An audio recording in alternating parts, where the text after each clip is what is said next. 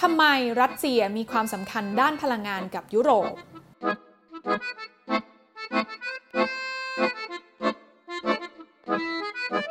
ถ้าถามว่ามหาอำนาจทางเศรษฐกิจของโลกคือใคร หลายคนคงจะนึกถึงสหรัฐอเมริกาไม่ก็จีน แต่ถ้าถามใหม่ว่า แล้วคุณคิดว่าใครเป็นมหาอำนาจด้านพลังงานของโลก โดยเฉพาะอย่างยิ่งก๊าซธรรมชาติคือประเทศไหน คำตอบที่ได้คือรัสเซีย รู้หรือไม่ว่ารัสเซียนั้นครองปริมาณสำรองก๊าซธรรมชาติกว่า1ใน 4 ของโลก และมีความสำคัญในด้านพลังงานกับยุโรปอย่างมาก ความสำคัญที่ว่านี้มันจะมากแค่ไหน ลงทุนแมนจะเล่าให้ฟังขอต้อนรับเข้าสู่รายการลงทุนแมนจะเล่าให้ฟัง สนับสนุนโดยแอป Blockdit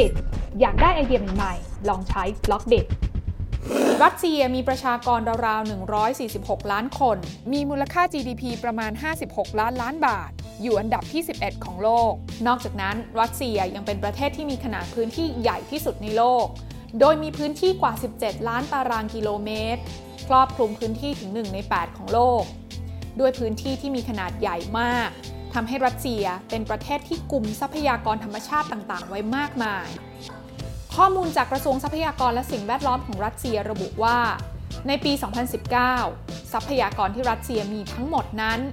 ตีเป็นมูลค่าสูงกว่า 60%ของ GDP ทั้งประเทศ โดยทรัพยากรธรรมชาติ 2 ตัวที่สำคัญ และมีอิทธิพลต่อเศรษฐกิจของรัสเซีย นั่นก็คือน้ำมันและก๊าซธรรมชาติ และถ้ามาดูข้อมูลจาก EIA หรือองค์กรสารสนเทศด้านการพลังงานของสหรัฐอเมริกา ก็จะเห็นว่ารัสเซียมีปริมาณสำรองน้ำมันดิบ 80,000 ล้านบาร์เรล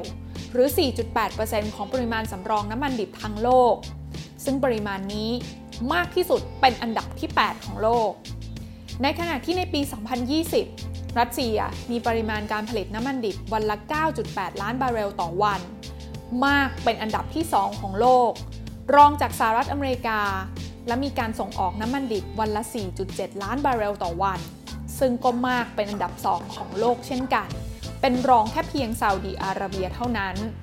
และที่น่าสนใจกว่านั้นก็คือ รัสเซียเป็นมหาอำนาจก๊าซธรรมชาติของโลก โดยปริมาณสำรองก๊าซธรรมชาติที่รัสเซียครอบครองอยู่นั้น ถือว่าเป็นอันดับหนึ่งของโลก แล้วก็มีสัดส่วนเป็น 1 ใน 5 ของปริมาณสำรองก๊าซธรรมชาติของทั้งโลกค่ะ รัสเซียในปัจจุบันนั้นนะคะยังเป็นประเทศที่ส่งออกก๊าซธรรมชาติมากที่สุดของโลก โดยลูกค้ารายใหญ่ที่พึ่งพาก๊าซธรรมชาติของรัสเซีย คือประเทศส่วนใหญ่ที่อยู่ในทวีปยุโรปนั่นเอง และสำหรับการส่งก๊าซธรรมชาติของรัสเซียไปในยุโรปนั้น ส่วนใหญ่ก็มักจะส่งผ่านท่อส่งก๊าซซึ่งบางประเทศก็จะสามารถรับก๊าซธรรมชาติของรัสเซียได้โดยตรง ส่วนในบางประเทศที่ไม่ได้มีท่อส่งก๊าซจากรัสเซียโดยตรง ก็จะใช้วิธีต่อท่อไปยังประเทศที่เขามีท่อรับก๊าซจากรัสเซียโดยตรง เพื่อที่จะส่งต่อไปยังประเทศของเขาอีกทีหนึ่งประเด็นก็คือว่าแล้วก๊าซธรรมชาติเหล่านี้สำคัญกับทวีปยุโรปขนาดไหน ต้องขออธิบายก่อนค่ะว่าก๊าซธรรมชาตินั้นถือเป็นแหล่งพลังงานที่สำคัญสำหรับการทำความร้อนและการผลิตไฟฟ้า ในปัจจุบันการบริโภคก๊าซธรรมชาติของยุโรปนั้น มีสัดส่วนประมาณ 1 ใน 5 ของการบริโภคพลังงานทั้งหมด